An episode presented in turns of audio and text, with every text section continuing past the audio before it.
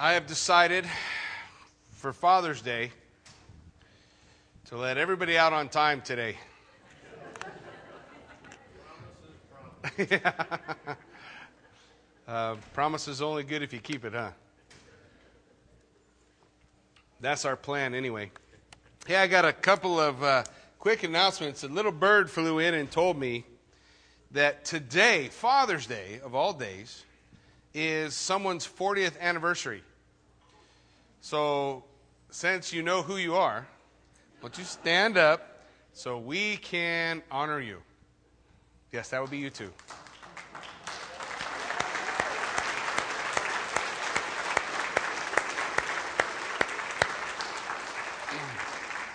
Congratulations. No better way to spend it than with me, huh? no, that later. Okay. Also, a little bird told me that uh, it might be uh, uh, Rebecca's uh, Rebecca Papik's last. Is this your last Sunday before you go to India? So you know the drill, sister. You got to come up.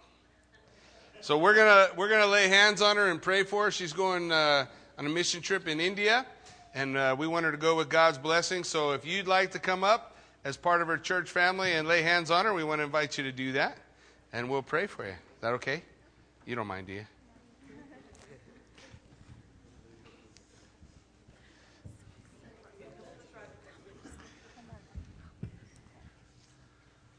All right, let's pray.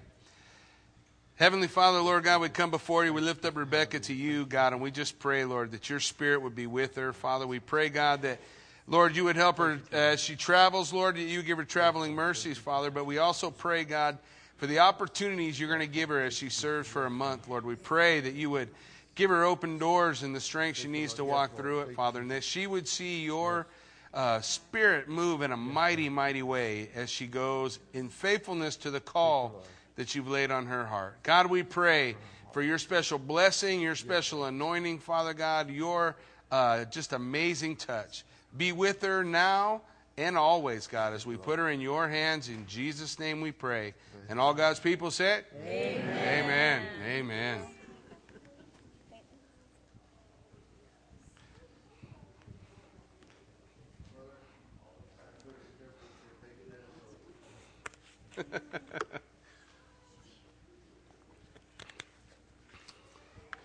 well, as you guys are headed back to your seats, when you get there, grab your Bibles. And we're going to be taking a look, continuing through the Sermon on the Mount. So we find ourselves in Matthew chapter 5. Uh, we'll probably pick it up today somewhere around verse 17. Um, but as we take a look, I want to remind us what's going on. Jesus, we remember just prior, was doing all these incredible things. He was healing the sick. He was, he was making the blind to see. And people and his fame, people were following him, and his fame was, was at its highest point. And he went to this mountain as the people followed him. He sat down with his disciples sitting around him, and then he taught them. The Sermon on the Mount, this teaching was a teaching that he would bring to the disciples more than one time. More than one time, he would share this concept because this concept from the Messiah, the king that was to come, is announcing to the people here is the requirement to enter into my kingdom. Here's the requirement to be part of the kingdom of heaven or the kingdom of God. Here's what uh, will be necessary. And, and last time we talked about the, the truth that he laid out for us about how it is that we can be happy. You can go and pay all kind of money to sit down with somebody for 30 minutes at a shot and let them try to tell you the secret to being happy. Or you can go to Matthew chapter 5 and read the Beatitudes.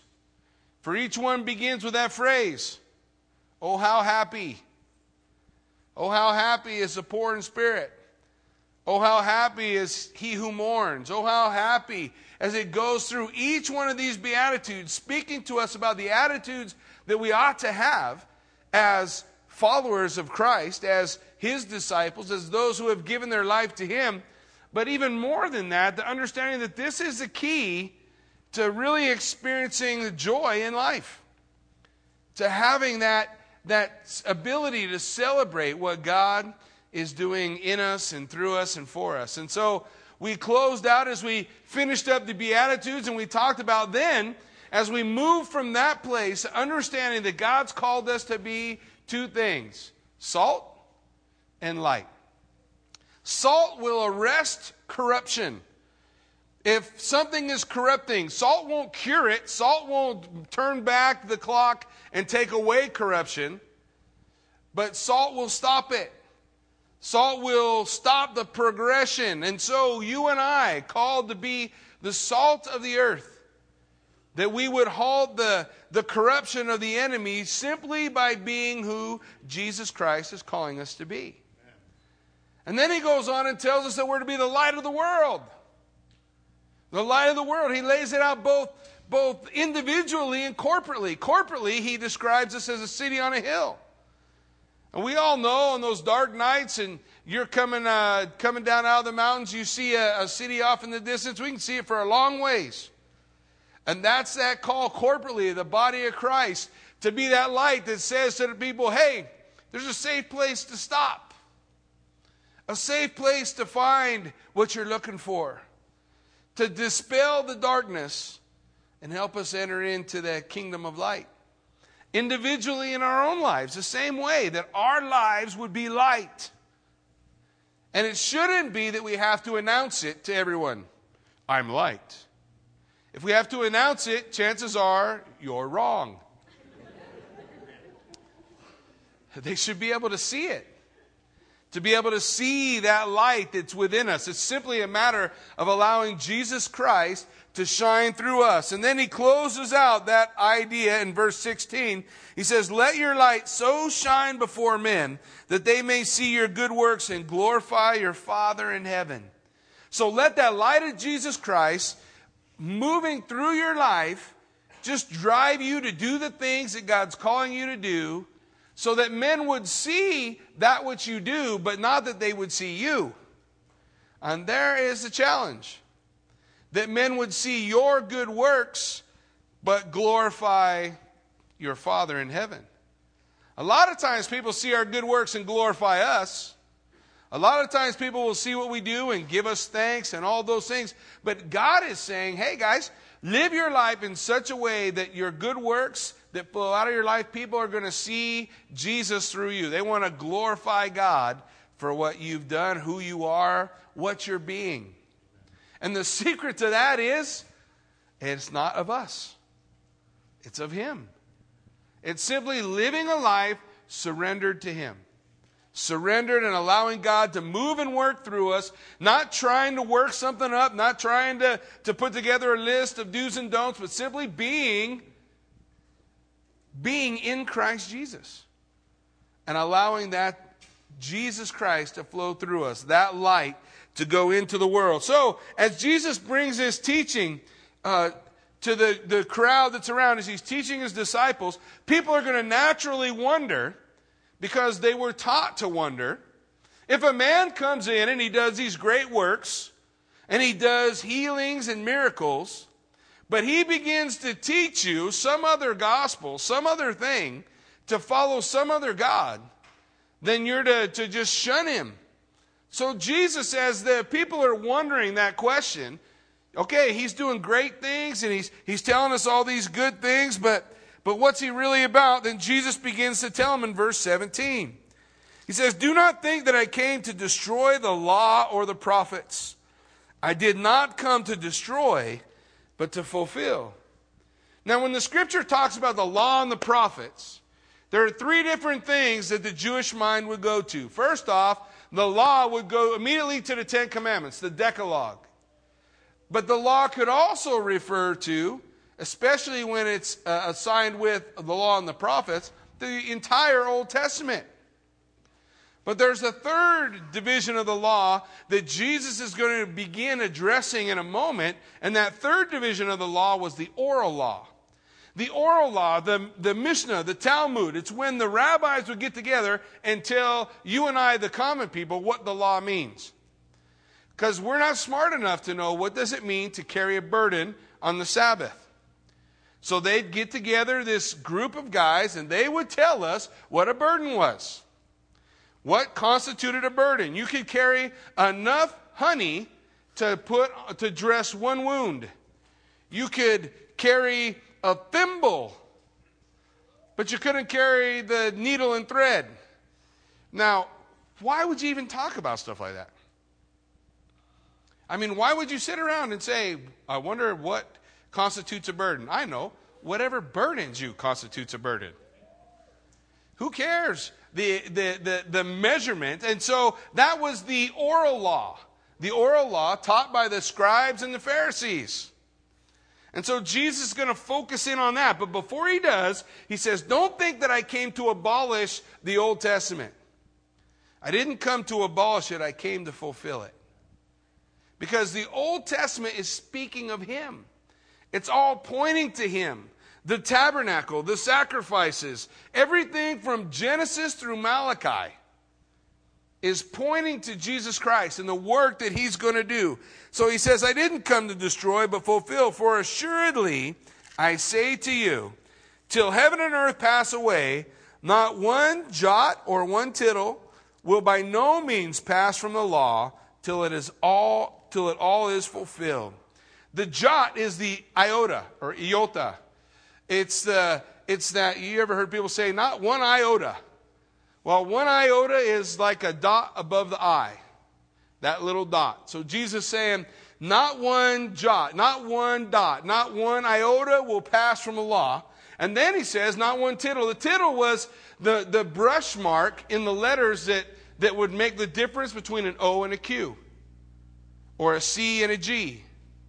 It's that one small little brush mark that makes a difference between a P and an R. And so he's saying none of these things, not even the most minute thing, is going to pass away from the law until it's all fulfilled.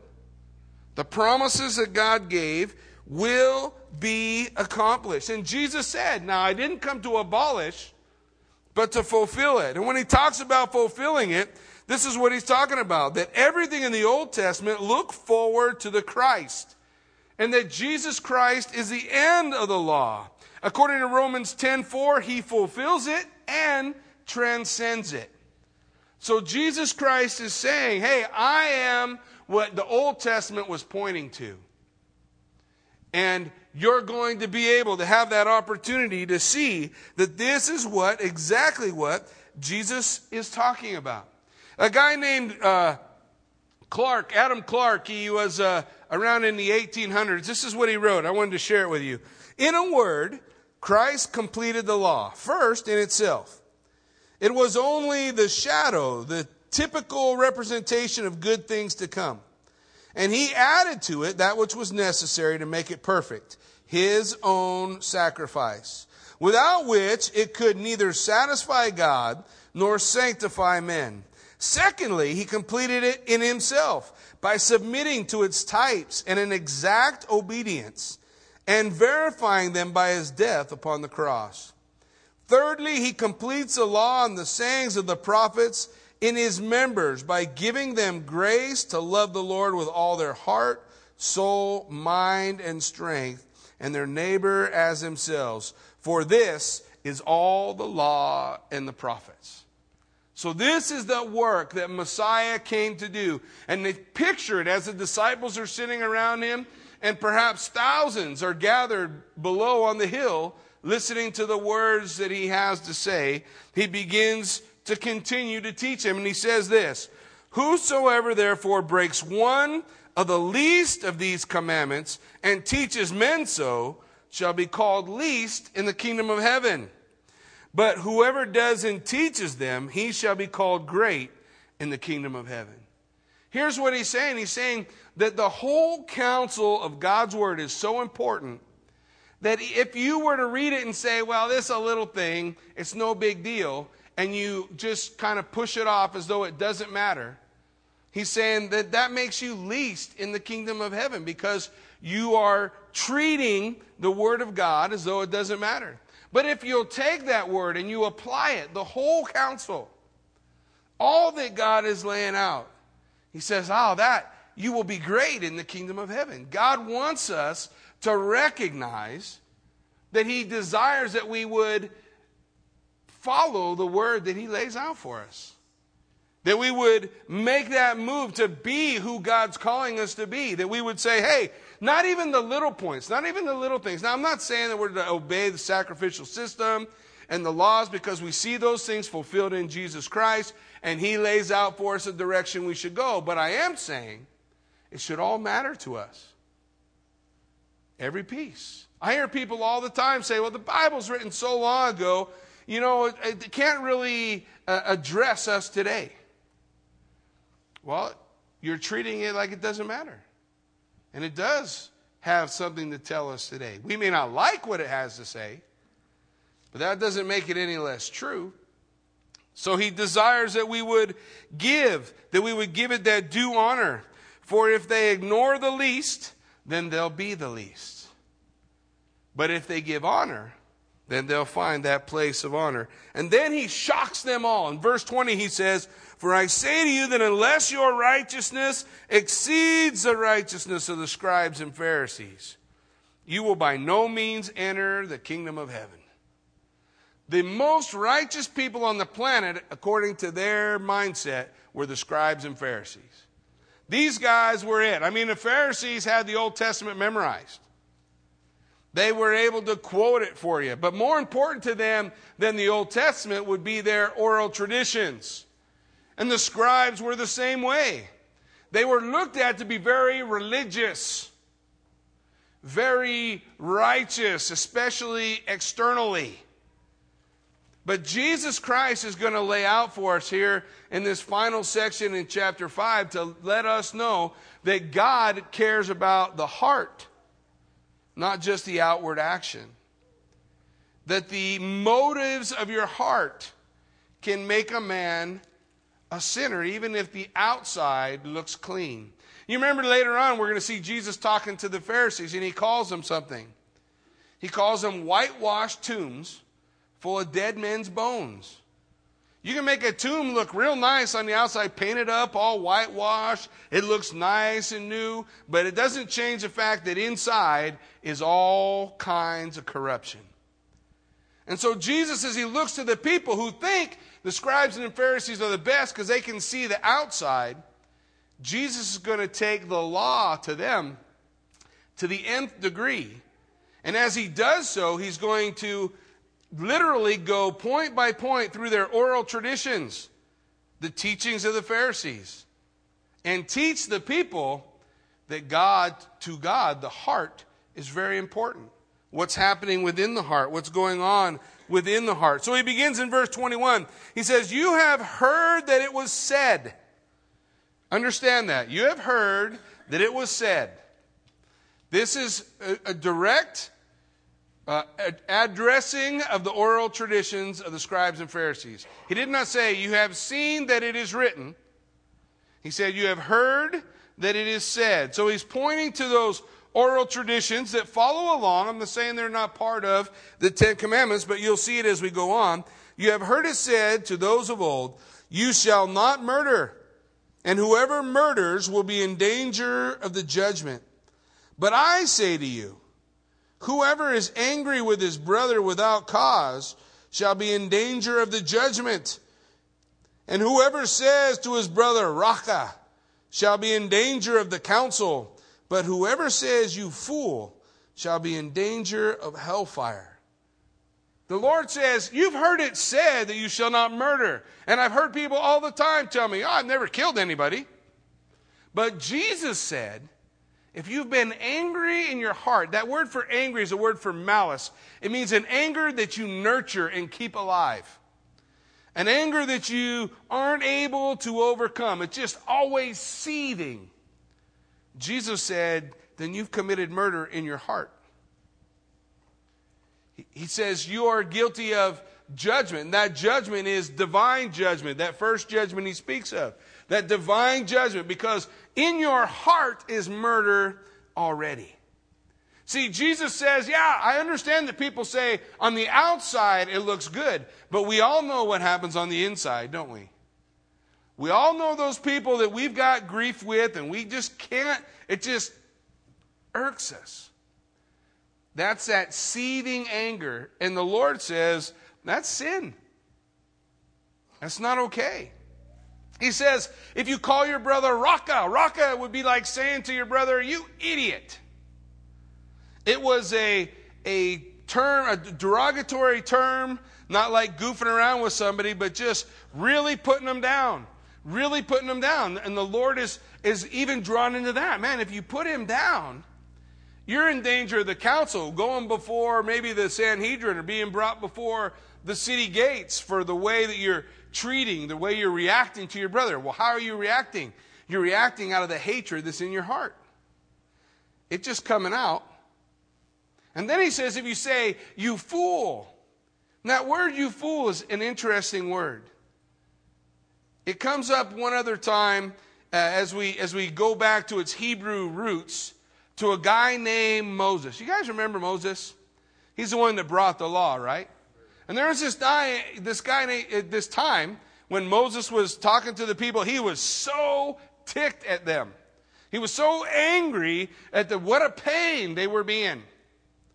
And the Lord said to him, Moses, I want you to go down, speak to the rock, that that rock would give the people water.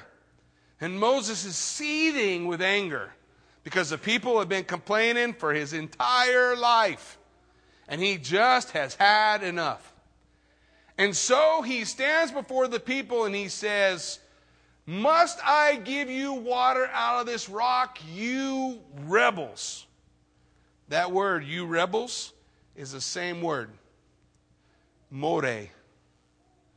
You rebels. And then he struck the rock, and water came from the rock and watered the people. But what did God say? God said, Moses, you have misrepresented me. I wasn't angry with the people, but you have represented it as though I was angry. And you broke my type. You struck the rock. I told you to speak to the rock. So Moses was held outside of the promised land, not able to take the people in. Why is that important? Because Moses represents the law. And the law can never bring us in to the promised land. Who brought the children of Israel in? Joshua. Interesting, right? Joshua is a Hebrew name for Jesus. Jesus. It's Jesus that brings us in, that completes the law. So here he's given a teaching on the law. If you have anger in your heart, this malice, this slow burning anger within you, or you're calling people names where you're striking out at people, or, or where you even come to a point where you're misrepresenting God because of this frustration. Jesus is saying you have committed murder in your heart. So that which is inside of you should taint that which is on the outside. Therefore, he says, therefore, if you bring your gift to the altar and there remember that your brother has something against you, don't miss that. If you're bringing your gift to the altar, if you're coming to the place of prayer, the altar was a, the brazen altar that was right outside the tabernacle. They would bring their sacrifice to that brazen altar. The brazen altar is a picture of the cross. And as they come before that brazen altar, in that place of prayer, where you would lay your hands upon that sacrifice, and confess your sins. And the Lord says, and it comes to your mind that your brother has something against you. He said, leave your gift. Leave that, that sacrifice there.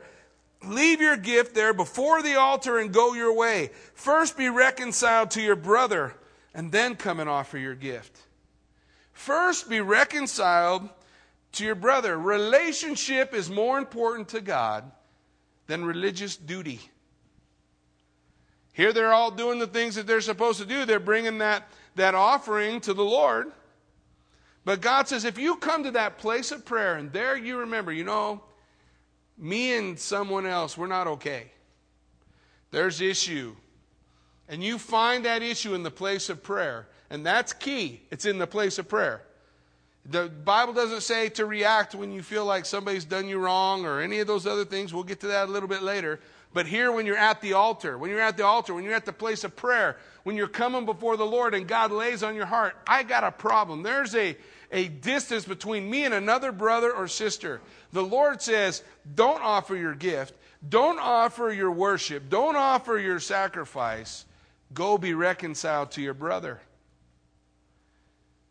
A lot of times when we're struggling in relationship, relating to the Lord God, relating to Him, it may be that we have that, that fire of anger burning within us, consuming us, driving out that love of God that's within us and making us dry and just a drag. And God says, when you find that in your place of prayer, go be reconciled to your brother. Go and be the peacemaker. Remember, blessed are, oh, how happy is the peacemaker?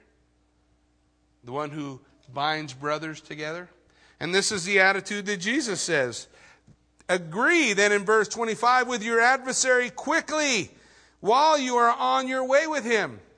Now, I want you to understand in Old Testament times, there was no police. Wouldn't that be great? Well, in some ways. I wouldn't have to be looking in a rearview mirror all the time. I could just go. I would Rusty wouldn't be hiding behind some bush somewhere, waiting to pop out and get me. There was no police. So if you had a problem with a brother, if you had a problem with someone else, it was up to you to go get him and bring him to the council. Bring him to the city gates and deal with your problem. Somebody stiffed you, somebody done something wrong. So the Bible is saying now, if you are with your adversary, so it's saying that this person has something against you, he's come and he's found you, and you're headed to the city gates. God says, make your peace with him while you're on the way. Don't wait for somebody else to have to solve the problem. Don't wait for somebody else to have to pour into the situation. We all know what is required to make peace. I'll tell you right now if you want to know what's required to make peace, die to yourself. Lay down your hurt, your selfishness, the, the issues, and you may have every right to be angry. But lay it down. Why? Because in Philippians 2, it tells us that we are to have the mind of Christ, who being in the very form of God, did not consider it robbery to be equal with God, but he made himself of no reputation. We're following the example of Jesus Christ, who did not cling to his rights. When we read the book of Revelation, we often look at the seven letters to the seven churches. The word for Laodicea means the people's rights. Clinging to my right. What makes it right? I'm hold on to that because I'm not ever going to do nothing to make peace with my adversary because I am right. Well, we all know what it is that the Lord says about the church of Laodicea, right? I will spew you out of my mouth. When we come next week, we're going to do the Lord's Prayer. You remember what it says at the end of the Lord's Prayer? We call out to be forgiven our trespasses. And then what did Jesus say? If you will not forgive others their trespasses, neither will your Father in heaven forgive yours. For oh, how happy are the merciful, those who extend mercy. Mercy, by definition, is something someone else doesn't deserve. So, while you're on your way with your adversary, while you're walking with him to the city gates, before he delivers you to the judge, says, Lest your adversary deliver you to the judge, and the judge hand you over to the officer, and you be thrown into prison. Assuredly, I say to you, by no means get out of there until you have paid the last penny. So before you go to court, before you get thrown into prison, Make peace. Make peace. For blessed are the peacemakers. Blessed are those, oh, how happy are those who desire to make peace, whose desire is that there would be peace between brethren. That's who we want to be. So, Jesus, talking about their oral law and the Ten Commandments, thou shalt not commit murder, but he tells us what God means when he says that. It does not just what you do on the outside, but it's also what you do on the inside. Scripture goes on to tell us then in verse 27 You have heard it said to those of old, You shall not commit adultery. Again, you have heard it said to those of old. Here's the teaching on this side of the Pharisees, the scribes, the Sadducees. Here's the Word of God. Let me tell you, Jesus says, what the Word of God really means. They have their concept, the scribes and Pharisees, but Jesus, the Son of God, is going to tell you what is really meant. I say to you that whoever looks at a woman to lust for her has already committed adultery with her in his heart. Jesus said, if you look at a woman to lust, now, he's not talking about a glance. He's talking about that, just like we were before when we were talking about anger, we were talking about that anger that you're feeding, that you're allowing to live within you. Here, he's talking about that lust that is within you. And when you look at this person you're feeding, allowing that lust to grow. And Jesus says, when you've done that, when you've looked, though you haven't gone out and, and committed the act outwardly, according to God, you're guilty because that's what's in your heart. Folks, if that's what's in your heart, listen, it's only a matter of time before that's what's on the outside. And you're trying to paint whitewash over it so that nobody knows. So on the inside, Jesus says, when you look, when this occurs to you, you've already committed it within your heart. And listen, this doesn't just speak of adultery, it's anything that we could covet. For the scripture laid out for us one law out of the Ten Commandments that dealt with the inside, and that was, Thou shalt not covet. Now, it's hard to see when somebody else is coveting, isn't it? You know, I come pulling into the parking lot this morning, and I, I, I could have almost coveted. I could have almost. If it had been a brand new Harley, it would have been a lot harder for me. But a brother got a brand new truck, and praise God that they that they've been blessed and had the opportunity to do that. We got to learn that that covet takes place inside, right? Nobody else can see it happen. You could drive by and I just coveted. Paul said, the law taught me that coveting is sin. It's a, it's a sin of idolatry. It's wanting something that I don't have. It's putting that, that thing, whatever it is, in that primary place. Jesus said, when you look at it to lust after it, you've already done it. Your heart is just showing you its wickedness, the wickedness that is already within you. And so he goes on in that concept. He says, So then, if your right eye causes you to sin, pluck it out and cast it from you. For it is more profitable for you that one of your members perish than your whole body be cast into hell. So, we should see a lot of one eyed guys in, a, in about a week, right? Here's what the scripture is talking about, guys. He's saying if your eyes are leading you into sin, do something drastic. Cut it out. Stop it. If we're struggling and with the imaginations of our heart based on the things that we're allowing into our eye gate, God says, then whatever that is, cut it off. There are some guys who are who are struggling through through different things, perhaps with pornography. But then when you talk to them about, hey, maybe you ought to turn that computer off, unplug it, throw it in the garage, chuck it, get rid of it. Well, I can't live without my computer. Really? Maybe some guys are struggling with alcohol, but they want to spend every day hanging out with their buddies at the bar, and they wonder why they struggle. If your eye is leading you into sin, do whatever you need to do to cut it out. Take drastic action. If you got to turn off the cable, turn off the cable.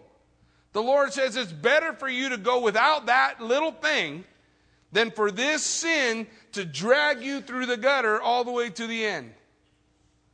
So let it go. Put it away. Turn it off. Well, we're free in Christ. Sure, you are. But your freedom is not to be used as a means of strapping you down to some sin. It's to be used as a means of drawing close to the Lord. I'm free to be in Christ, to walk with Him, to be who God's calling me to be. So poke those eyes out, get rid of them, Turn it off. Turn off the TV. Turn off the music. Whatever it is that's feeding into your mind these things, this covetousness, this idea of lusting, desiring for other things. In verse 30, he says, If your right hand causes you to sin, cut it off and cast it from you. For it is more profitable for you that one of your members perish than for the whole body to be cast into hell. Same thing. If your right hand is leading you into sin, the things that you're doing are causing you to stumble, then God says, cut it out. Do surgery. Get rid of it. Get rid of it. There's a lot of things in my life that, that prior in, in, in days past, I really enjoyed. I thought they were neat and a, and a great time, and I would have defended my right to be able to participate in those things all the way to the end. But you know, I discovered something. When I participated in those things, I began to struggle with lust. When I participated in those things, I began to struggle with doing things that I know God was calling me not to do. Being angry, being frustrated. And I could hear the Lord speaking, but it wasn't very loud because I had all this other noise in my head at the time. And God would say, You need to get rid of that. And my Holy Spirit, otherwise known as Kathy,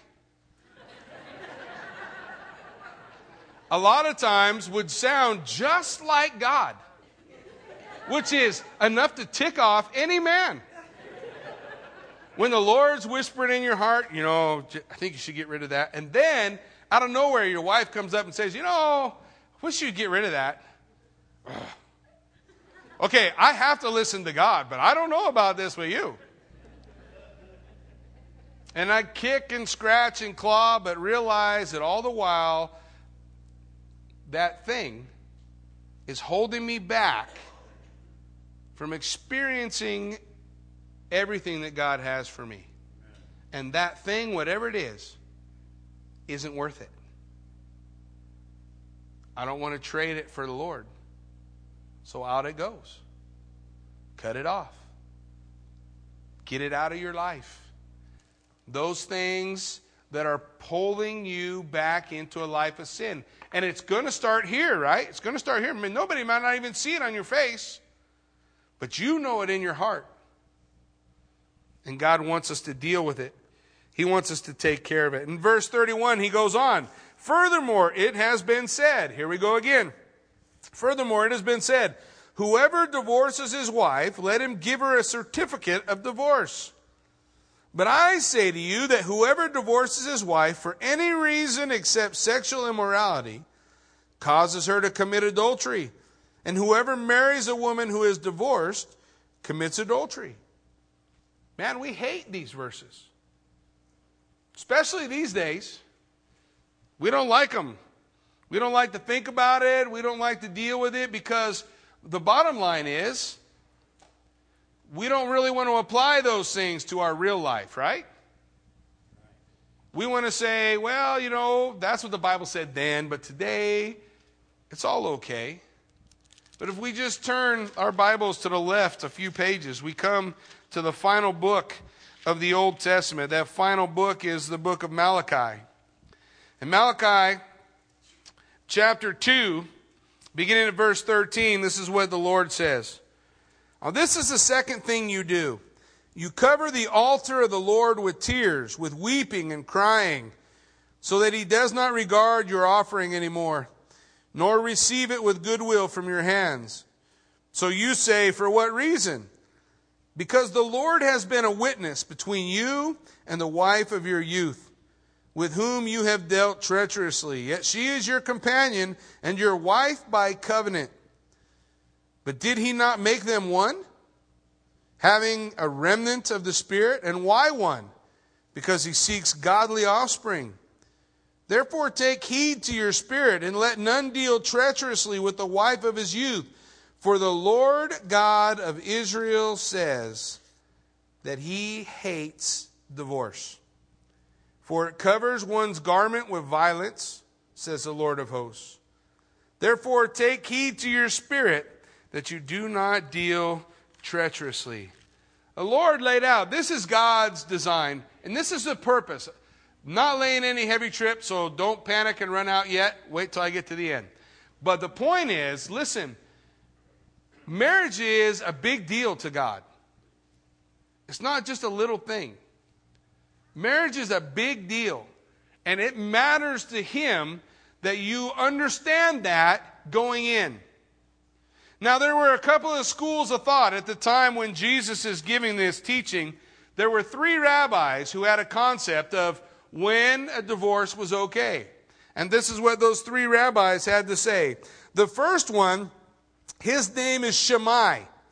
And he took the hardest line of all. He said the divorce is only allowable for adultery. Then you had the school of Hillel.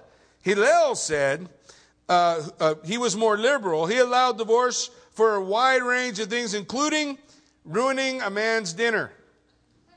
Then you had Rabbi Akiba, who allowed divorce if you saw someone who was better suited to you than the wife that you already have. And this is the way they were getting divorced. Folks, there's nothing new under the sun. The Bible says that. We didn't invent divorce these days. we may be having more than we had in times past, but since the 70s, we've held at just a little bit above 50% of divorces or of, of marriages ending in divorce. A bit above 50%. The sad thing is, we see the same thing within the church. Remember, I began at the beginning and Jesus was talking about the law. And he said, if you take the least of the commands and you treat it like it's the least, then you'll be the least. If you'll accept the Word of God as having authority in your life, then you're going to experience the best the best that, that God has for you. And that's what Jesus is laying out for them. He, he chooses the camp. He says, This is God's heart. Now, listen, in the Old Testament, a letter of divorce was given through Moses to the people. And we're going to talk a little bit more about it when we get to chapter 19. It was given because of the hardness of their hearts. But this is the law to the nth degree, right? This is God saying, This is my requirement to be in my kingdom. This is a requirement. Remember, your righteousness has to exceed that of the scribes and Pharisees, right? And what it's leading people to is I am required to give a righteousness that I cannot produce. For which Paul would say to you and I, that he who knew no sin became sin, that we might become his righteousness. When Jesus was saying you need to have a righteousness better than that of the scribes and Pharisees, he's speaking of that we're to have better in, in, in kind. Better in kind. Not better performance, not that we look better on the outside. But listen, the scripture lays out for us in Philippians 3 6 uh, through 9, concerning the righteousness which is in the law, Paul said, I was blameless. But what things were gained to me, I have counted loss for Christ. But indeed, I count all things loss, that I might gain Christ and be found in him, not having my own righteousness, which is from the law, but that which is through faith in Christ, the righteousness which is from God by faith. Unless your righteousness exceed the righteousness of the scribes and Pharisees, you will by no means enter into the kingdom of God because we need his righteousness. And that's what he did for us on the cross. Unfortunately, whenever we talk about divorce, there's always issues that come up. And there have been places and times where churches have treated that as though it was the unpardonable sin. The scripture doesn't say all sin will be forgiven man except divorce. Right? Here's what the scripture, here's what we really want to be able to, to pull away. What we really want to be able to understand is that we cannot look at divorce without considering the grace of God and including that grace. For God is not a, a, master to the law, desiring or wanting to bring his people forcefully into broken submission. God is forgiving. God is loving. He wants his people to experience joy. And he wants to, them to experience that joy in their lives. And this can only be done only through the grace of forgiveness. Through the grace of forgiveness. We have to be able to experience that grace. Jesus bore all our sins, even divorce. They have been paid for. And on the day of judgment, he will not bring them up again. But I, whenever I talk about it, I, I never forget a counseling appointment years ago Kathy and I had with a, with a couple that were struggling. And there were definitely some big issues that they needed to deal with. And I remember the, the wife saying to me, You know, I know what God's word says, and I know what God wants me to do, but I don't care. I won't do it. And she left.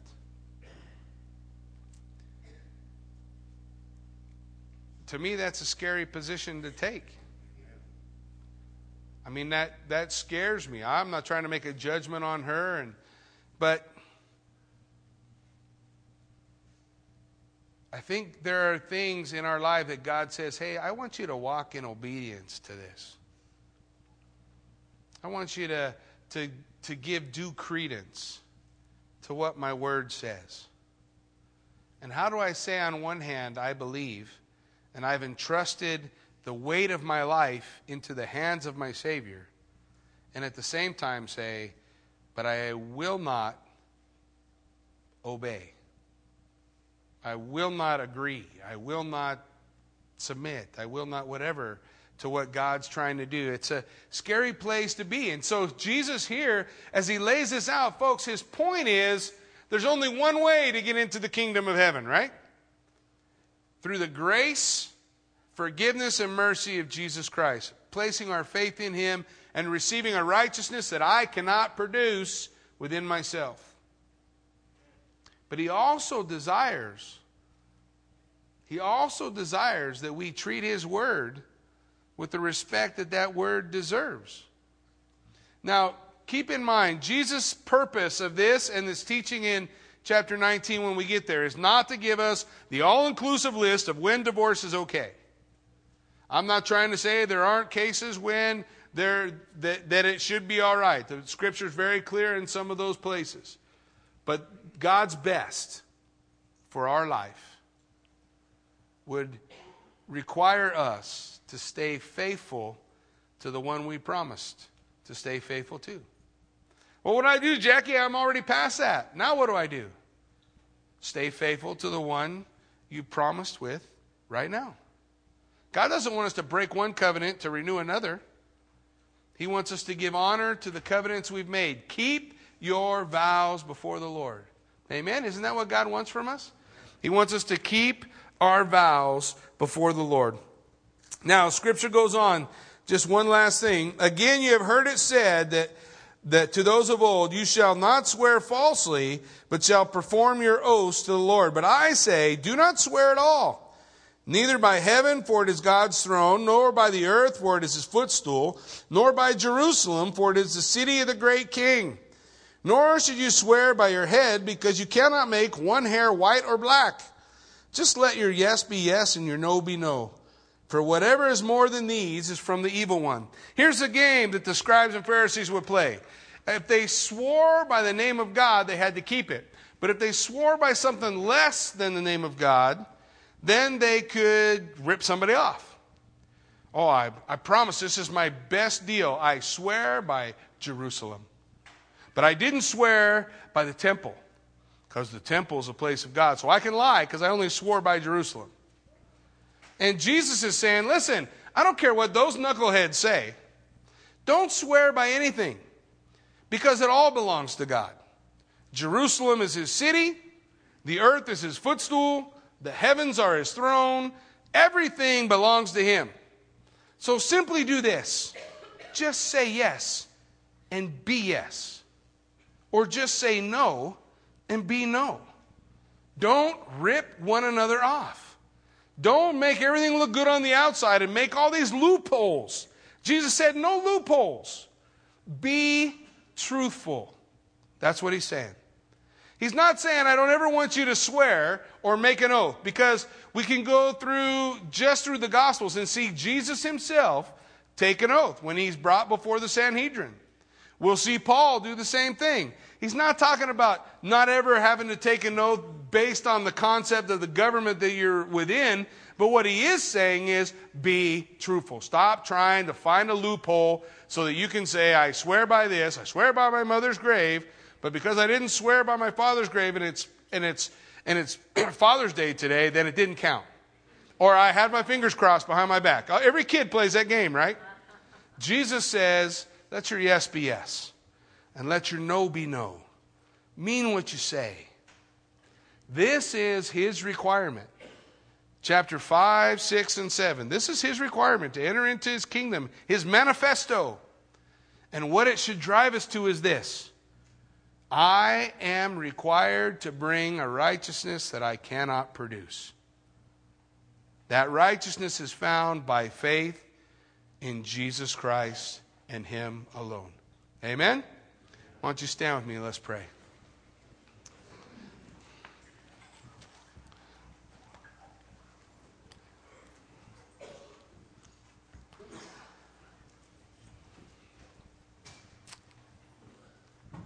Heavenly Father, Lord God, we just come before you. We give you thanks.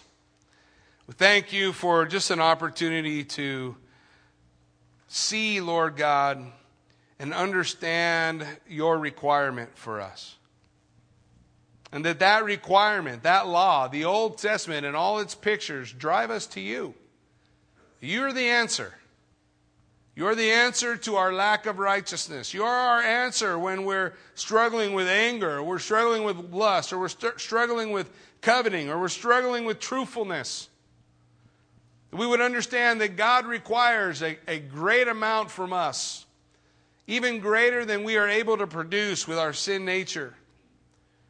So you became our sin sacrifice. You paid the price. You who were sinless. You bore the price that I would have been required to pay. And now by faith, I place my trust in you and you make me clean. I don't have to whitewash myself. I don't have to try to pretend. You set me free from the burden of the law, but then you send me back to the law that I might know the nature of God. That this is the, these are the things that God desires. And that I might submit myself to you. That I might live my life for you. Not in some kind of guilt not out of some kind of strange ideal that I'm going to try to earn your love. It's just my response to you. When you and I were enemies, you loved me to the uttermost. God, I just want to live my life now saying to you, as a result of you setting me free, that I love you with all my heart soul, mind, and strength. That I want to keep your word. That I want to take your word and make it a part of my life and say, Lord, I do this because I love you, because I trust you, because I believe.